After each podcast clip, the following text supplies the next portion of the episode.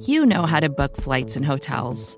All you're missing is a tool to help you plan that unbelievable travel experience. That's why you need Viator. Book guided tours, excursions, and more in one place. There are over 300,000 travel experiences to choose from, so you can find something for everyone. And Viator offers free cancellation and 24 7 customer support for worry free travel. Download the Viator app now and use code Viator10 for 10% off your first booking in the app. Find travel experiences for you. Do more with Viator.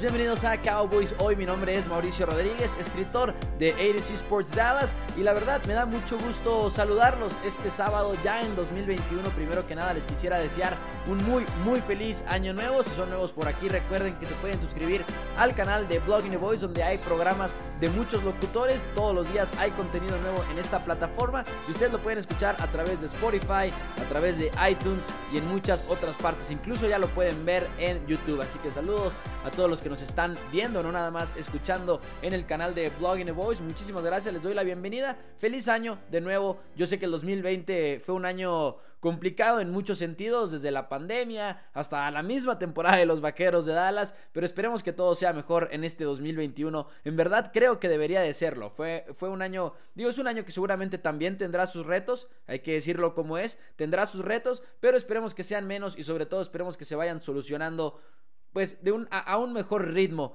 que como se solucionaron los de el 2020. El día de hoy los saludo contento, en realidad, quizá un poco cansado, no les voy a mentir, les saludo cansado por lo que vi de mi equipo favorito de fútbol americano colegial, los Clemson Tigers, que fueron completamente aplastados por los Buckeyes de Ohio State. Pero ni modo, a veces se gana, a veces se pierde, y el domingo los Cowboys podrían ganar contra los Giants, y eso no sabemos si sería suficiente o no. ¿Por qué? Porque Dallas no hizo su tarea completa esta temporada, pierden dos juegos contra Washington y por eso ahorita necesitan ayuda externa, necesitan ayuda irónicamente del mismo equipo al que vencieron por 20 puntos la semana pasada las Águilas de Filadelfia y pues esta situación puede ser un poco incómoda, sobre todo considerando el escenario en el que se encuentra Filadelfia. Porque supongamos por un momento que los Cowboys le ganan a los Giants.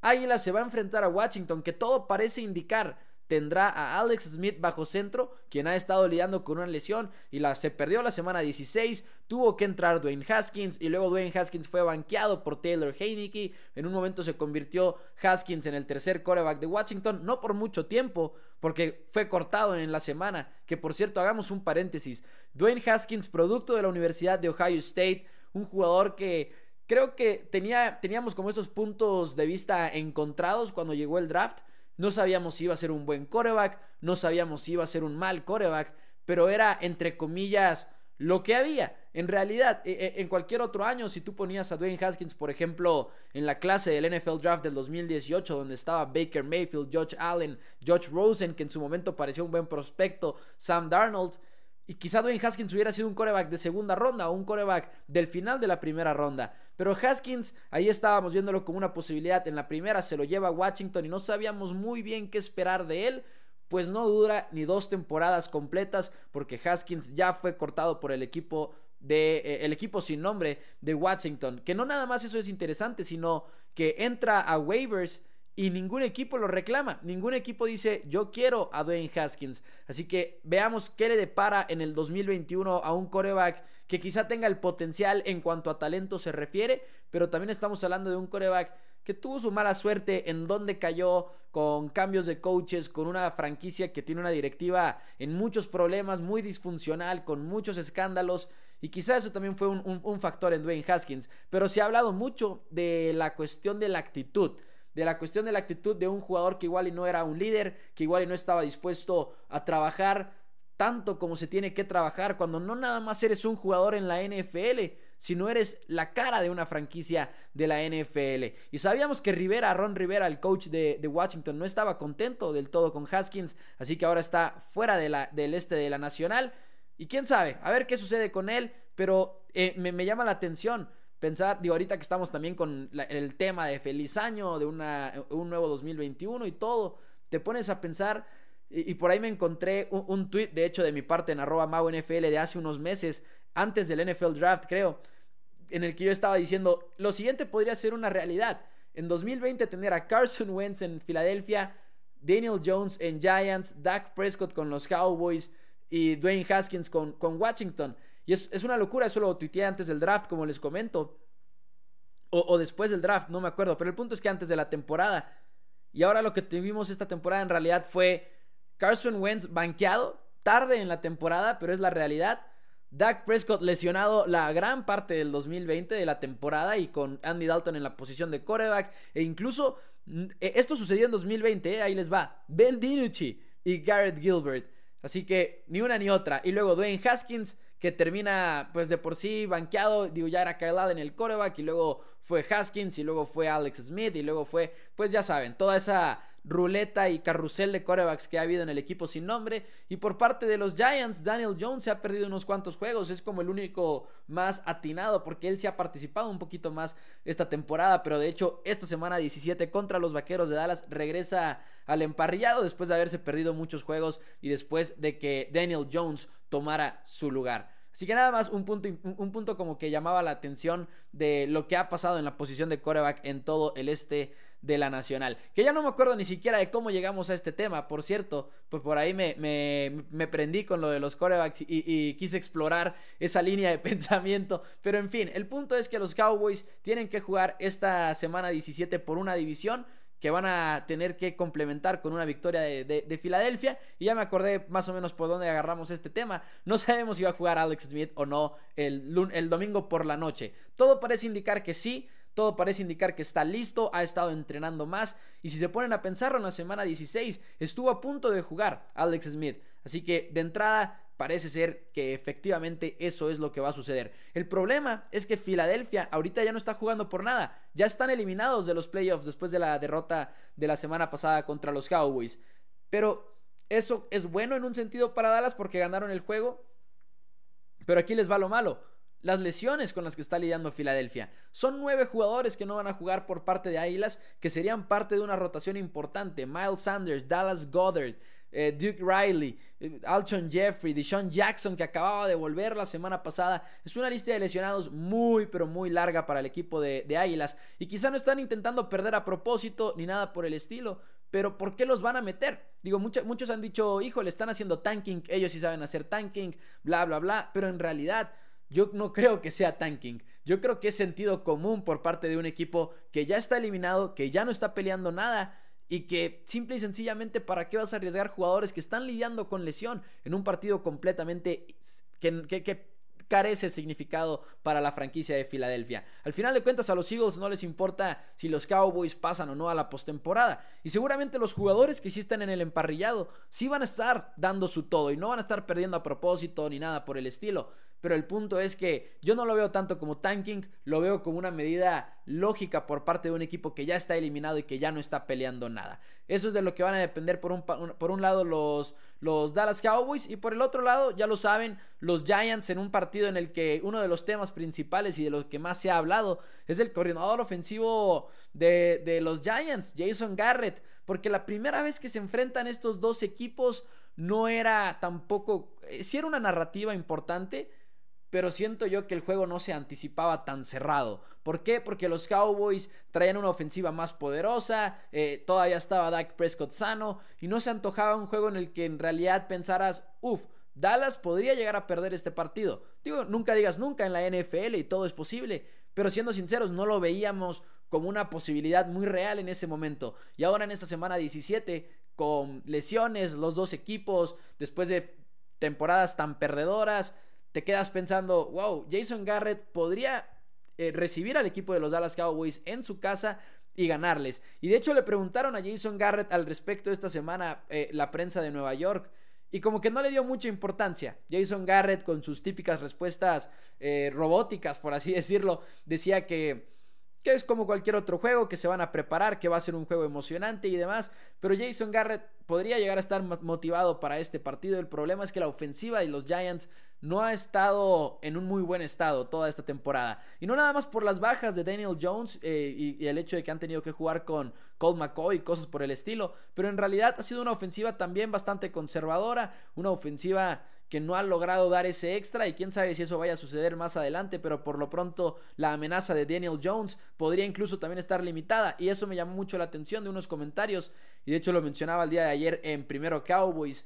Eh, Daniel Jones dijo que no estaba del todo sano y no nada, más bien para ser específicos dijo siempre y cuando no esté 100% sano, voy a estar lanzando desde la bolsa de protección. Básicamente admitiendo que no puede mover las piernas muy bien y que no va a poder correr el balón. Un coreba que por cierto es, es, es complicado cuando, cuando corre el balón, es complicado de defender. Pero los Cowboys se enfrentarán a los Giants este domingo. En realidad me adelanto un poquito al pronóstico porque quiero hacer también por ahí un recuento y contestar unas cuantas preguntas que ustedes mandaron a través de mi Twitter en arroba MauNFL. Y mi pronóstico es que los Cowboys ganan el juego contra los Giants. En realidad creo que Dallas está jugando mejor en la línea ofensiva, sobre todo en el interior de ella. No es un partido nada fácil y es un partido que se le podría salir del control a los vaqueros en defensiva, creo yo. Defensivamente siguen siendo un equipo con muchas, muchas carencias, a pesar de que han robado el balón, a pesar de que se vieron bien ahora contra Filadelfia.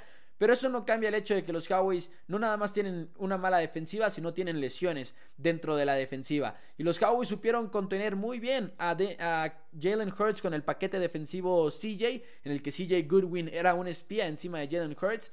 Pero en general sigue siendo una defensiva vulnerable contra el juego terrestre y vulnerable en muchos momentos contra el pase largo, cosas que Jalen Hurts igual y no pudo concretar, pero igual y Daniel Jones te presenta una amenaza un poco más concreta, incluso hasta por el hecho de que tiene más experiencia que el mismo Jalen Hurts, que apenas estaba como titular en su tercer partido en la carrera. Por ese lado me preocupan un poco los Vaqueros de Dallas, creo que no va a ser un juego tan tan tan sencillo, pero tampoco Creo que vaya a ser un juego muy complicado. Creo que los Cowboys tienen para ganar este duelo en ofensiva siempre y cuando Andy Dalton y compañía puedan cuidar el balón. Porque ya ven que, por ejemplo, Ezekiel Elliott ahora también le preguntaron en la semana los medios que si se sentía mejor ahora que no estaba soltando el balón.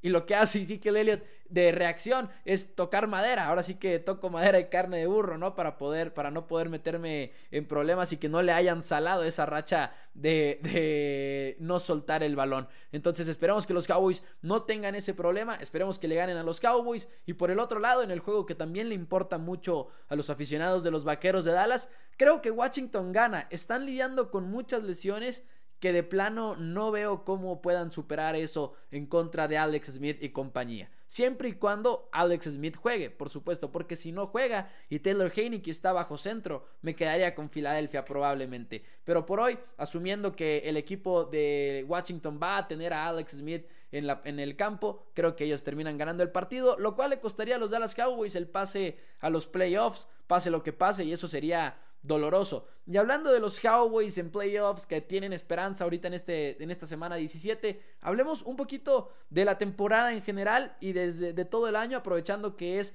año nuevo, porque estaba pensando el día de, de hoy que es una locura pensar que hace un año estábamos eh, apenas en el proceso de anticipar un despido de Jason Garrett. Y las cosas han sido completamente diferentes y extrañas desde entonces. Los Cowboys contratan a Mike McCarthy en enero. Se vuelve una locura el mundo de los vaqueros de Dallas en redes sociales porque no sabíamos qué opinar. Y viéndolo en retrospectiva, uno se pregunta qué va a pasar con Mike McCarthy más adelante. Porque tiene un equipo extraño, Mike McCarthy, hay que decirlo. Es un equipo que no tiene a, a Lyle Collins y no tiene a Tyron Smith. Que no tiene a Zach Martin por gran parte de la temporada que no tienes a Dak Prescott, que es una de las principales razones por las cuales Mike McCarthy firmó con los Vaqueros de Dallas en primer lugar, ¿no? El hecho de que él sabía que iba a tener un quarterback en el equipo. Entonces, ha sido una temporada tan rara, una temporada en la que se esperaban que los Vaqueros de Dallas iban a ser contendientes al Super Bowl, que arranca y arranca mal contra los Rams de Los Ángeles en la primera semana y luego pierdes con apenas le ganas a los Falcons en un juego que es de los más épicos de este año en el cual recuperan la patada corta contra Atlanta, terminan ganando el partido en un juego emblemático por parte de Dak Prescott a pesar de haber entregado el balón y luego en la tercera semana vas y te das un tú por tú contra Seattle y creo que ese partido también validó mucho varios sentimientos que teníamos por este equipo de los Vaqueros de Dallas.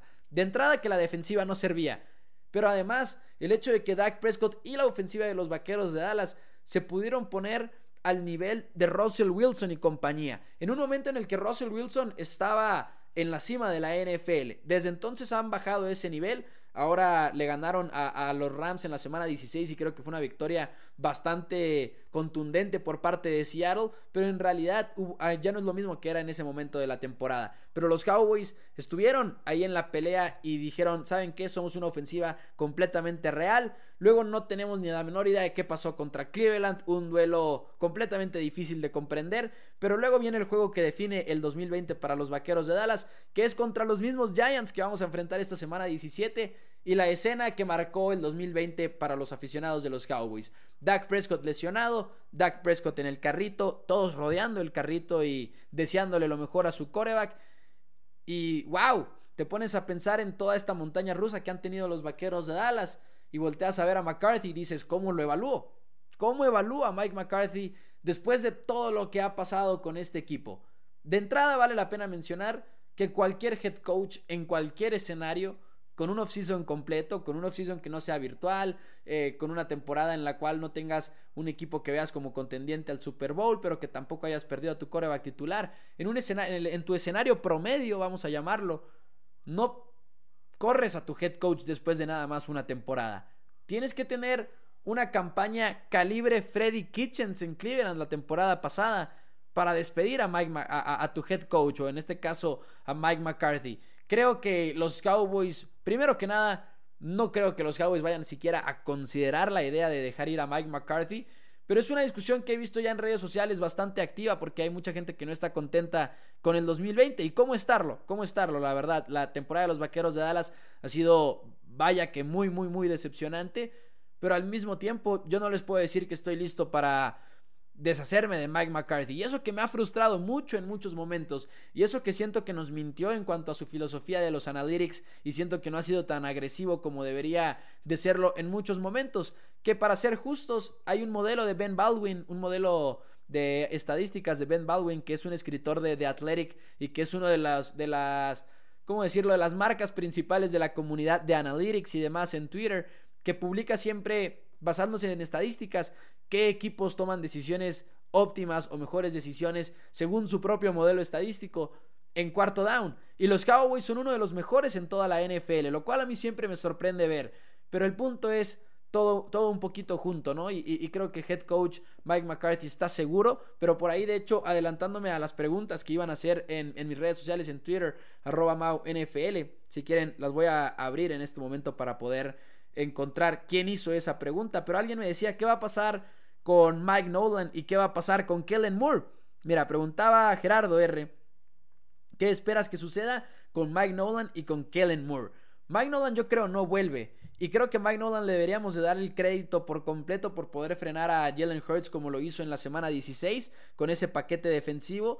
Pero en realidad no veo a, Mike Nolan regresando a pesar de ello. Creo que cometió muchos errores. Creo que toda la temporada uno de los problemas principales de la defensiva era que no, no, estaba bien implementado el esquema. Había muchos jugadores con problemas de, en sus asignaciones. No sabían muy bien qué hacer. Creo que Nolan no regresa en 2021. También pregunta por Kellen Moore. Y la, semana pasada platicamos mucho de Kellen Moore y platicábamos de la oferta que le había hecho Boise State que no es exactamente una oferta, no se conocen detalles ni nada, pero se sabe que está interesado en el trabajo de Boise. Y Mike McCarthy habló ahora, después de la victoria en contra de Filadelfia, habló al respecto y da unos comentarios que te hacen creer que Kellen Moore ya no está en Dallas, porque él mencionaba que él entiende lo único que es la oferta y que él no puede comentar mucho, pero que, y, lo dijo de esta manera, literal, dijo que ya será, ya llegará el momento, porque él estaba diciendo que no le tocaba a McCarthy a él mismo no le tocaba hablar al respecto. Y luego dice, ya llegará el momento en el que Kellen y Boise hablen al respecto. Y el escuchar eso creo que es como un indicio muy, muy claro de a dónde van las cosas. Yo creo que Kellen Moore, si se va a Boise State, se va este año. Y creo que es muy probable que, se vaya a Boise. Es un muy buen trabajo. He recibido muchas preguntas en redes sociales de que, oye, pero si vale la pena pasar de coordinador ofensivo en la NFL a head coach en fútbol americano colegial, pero es que hay que considerar qué trabajo de colegial es. Es Boise State y para él en lo personal, que es una de las caras más importantes en la historia de los Broncos de Boise, es un trabajo que tiene mucho sentido, mucho pero mucho sentido. Y yo no dudo ni tantito que Kellen Moore esté considerando la opción de ya tomar ese trabajo de head coach. Ahora, por otro lado, incluso si no se va Kellen Moore, ¿qué tanto tiempo le queda a, Moore en, en el equipo de los Vaqueros de Dallas? No mucho. Y me parece incluso un poco gracioso haber escrito el año pasado para InsideTheStar.com un artículo en el que yo hablaba de la posibilidad de perder a Kellen Moore rápidamente, así como Sean McVay se había convertido en head coach, así como Kyle Shanahan lo hizo, como Zach Taylor lo hizo, y muchos coaches en la NFL de repente ves caras más jóvenes y más jóvenes porque Sean McVay tuvo el éxito que tuvo con los Rams. Y, y piensas en eso y dices, wow, Kellen no le queda mucho tiempo en Dallas. Se vaya o no se vaya a Boise, que creo que si no se va a Boise State, probablemente no se vaya de los Cowboys en 2021. Pero más allá del 2021, ¿cómo ves a Kellen Moore en el largo plazo en este equipo? Lo cual es preocupante porque en realidad creo que ha hecho un muy buen trabajo y si no escucharon el episodio de la semana pasada lo pueden escuchar y hablamos mucho al respecto. Pero ahí está la situación con, con, Kellen Moore y esa creo que sería mi respuesta. Seguiremos contestando unas cuantas preguntas. Dice por acá, eh, Jean Ange dice, ¿qué posiciones se reforzarían en el draft, dependiendo la posición si pasan o no a los playoffs? Yo creo en la primera ronda ahora se ve un poquito más difícil y el resultado de mañana tendrá un impacto en esto, pero los Cowboys ahorita tienen el pick número 11. Si se acabara la temporada el día de hoy, tendrían el pick número 11. Creo que todavía es un pick en el que puedes atender la posición de cornerback Creo que igual ya no tienes la elección del que tú quieras, como lo iban a tener los Cowboys si tenían un pick en el top 5, top 10. Pero Caleb Fairley podría caer o podría ser Patrick Surtain.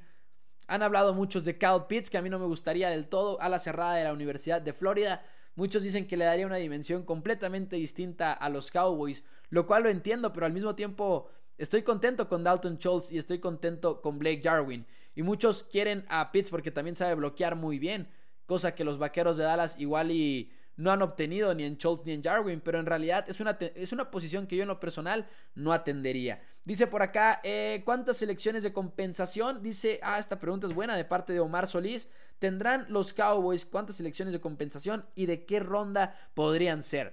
Obviamente esto ahorita no es oficial, son nada más estimaciones, se van a dar a conocer más tarde los picks compensatorios, que para los que no sepan cómo funcionan exactamente, les platico, digo, la versión muy, muy resumida. Tú pierdes como equipo en la NFL jugadores en la agencia libre. Por ejemplo, Byron Jones. Los Cowboys no pudieron firmar a Byron Jones, pero ellos lo tenían en el equipo. Y al perderlo, la NFL busca compensar a los equipos. O sea, si tú perdiste a un jugador importante, la NFL lo que busca es, ¿sabes qué? Te voy a dar un pick para compensarte esa pérdida. Por eso son picks compensatorios. Y hay una fórmula que calcula más o menos eh, los salarios para eh, los salarios por los cuales los firmaron en la agencia libre para ver qué tan bueno era el jugador o más o menos medirlo con ese valor en el mercado. Y los Cowboys ahorita tienen por ahí en Over the Cap, estaba leyendo el otro día y aquí tengo de hecho debo de tener el dato. Los Cowboys deben de tener proyectados tres picks compensatorios y el de Byron Jones es importantísimo porque Byron Jones firma por 16 millones de dólares al año, uno de los récords en su posición de cornerback, así que él le daría una selección de tercera ronda a los Vaqueros de Dallas. O sea, Dallas tendría una, un segundo o tercer pick en el NFL Draft. Robert Quinn les daría una cuarta, eh, según está proyectado, y finalmente me parece que... Randall Cobb les daría una selección de quinta ronda, así que son tres picks compensatorios y el más importante es el de la tercera ronda, el que les daría Byron Jones. Muy buena pregunta de Omar Solís, la verdad. Eh, pregunta también Robert acerca de la secundaria, ¿quién se merece ser extendido y quién no? Y a qué próximos free agents te gustaría que trajeran. Igual y la de los free agents la vamos a dejar para uno de los programas más adelante, ahora sobre todo si se termina, si es que se termina, que esperemos que no, la temporada de los Vaqueros de Dallas esta semana, pero próximamente lo estaremos tocando más a fondo, pero lo de la secundaria, ¿quién se merece ser extendido? Uf. Digo, estamos hablando de Chirobi Agusi y estamos hablando de Jordan Lewis. Y todo depende, creo yo, de cuánto dinero quieran. Creo que es entendible no, no querer quedarte con ninguno de los dos, porque creo que esa va a ser la reacción de muchos aficionados de los Vaqueros de Dallas, por ejemplo, cuando escuchen esto, que van a decir, híjole, es que a Gusi se lo, se lo pasan quemándolo y a Jordan Lewis también. Pero en realidad, si no te quedas con uno de ellos, ¿a quién te vas a quedar? Porque también tienes que pensar en esa profundidad, porque los vaqueros de Dallas igual y no los quieren como titulares, igual y quieres que Trevon Diggs y otro novato sean tus titulares en la, en la temporada del 2021, depende de qué selecciones en la primera ronda del draft, pero de entrada tienes garantizado que vas a llevarte a alguien en el draft en esta posición, así que yo creo que mínimo Chirobi Awuzie o Jordan Lewis se tienen que quedar. El potencial que le puedes ver a Jordan Lewis es lo que vimos en la semana 16 que los Cowboys le pidieron jugar de safety y lo hizo y lo hizo bien. Así que eso creo que también es un factor importante a considerar. Pero es una pregunta a la cual creo que va a haber que dedicarle más tiempo en uno de los, de los próximos programas. Muchas gracias a Robert. Dice, predicción de quién será seleccionado por los Cowboys en el draft. No sé si va a sonar muy optimista que Caleb Fairley les llegue a los Vaqueros de Dallas donde sea que terminen seleccionando. Si terminan con el 11, podría llegar a ser Caleb Fairley. Patrick Surtain II parece ser que es el primer cornerback que se va a ir en el draft. Parece ser como lo más seguro. Pero Caleb Fairley de Virginia Tech a mí me gusta mucho y creo que los Cowboys lo pueden moldear también a su medida y pedirle básicamente lo que quieran. Y es un jugador que incluso podría llegar a ser safety si necesitas que sea safety. Que creo que lo ideal es que sea cornerback en la NFL. Pregunta a Bram Boren que si va a jugar Zach Martin este domingo. No va a jugar Zach Martin en la semana 17. Igual en la postemporada si es que llega a suceder. Y finalmente Ricardo Ruiz dice, ¿crees que podamos tener al trío de receptores con mil yardas?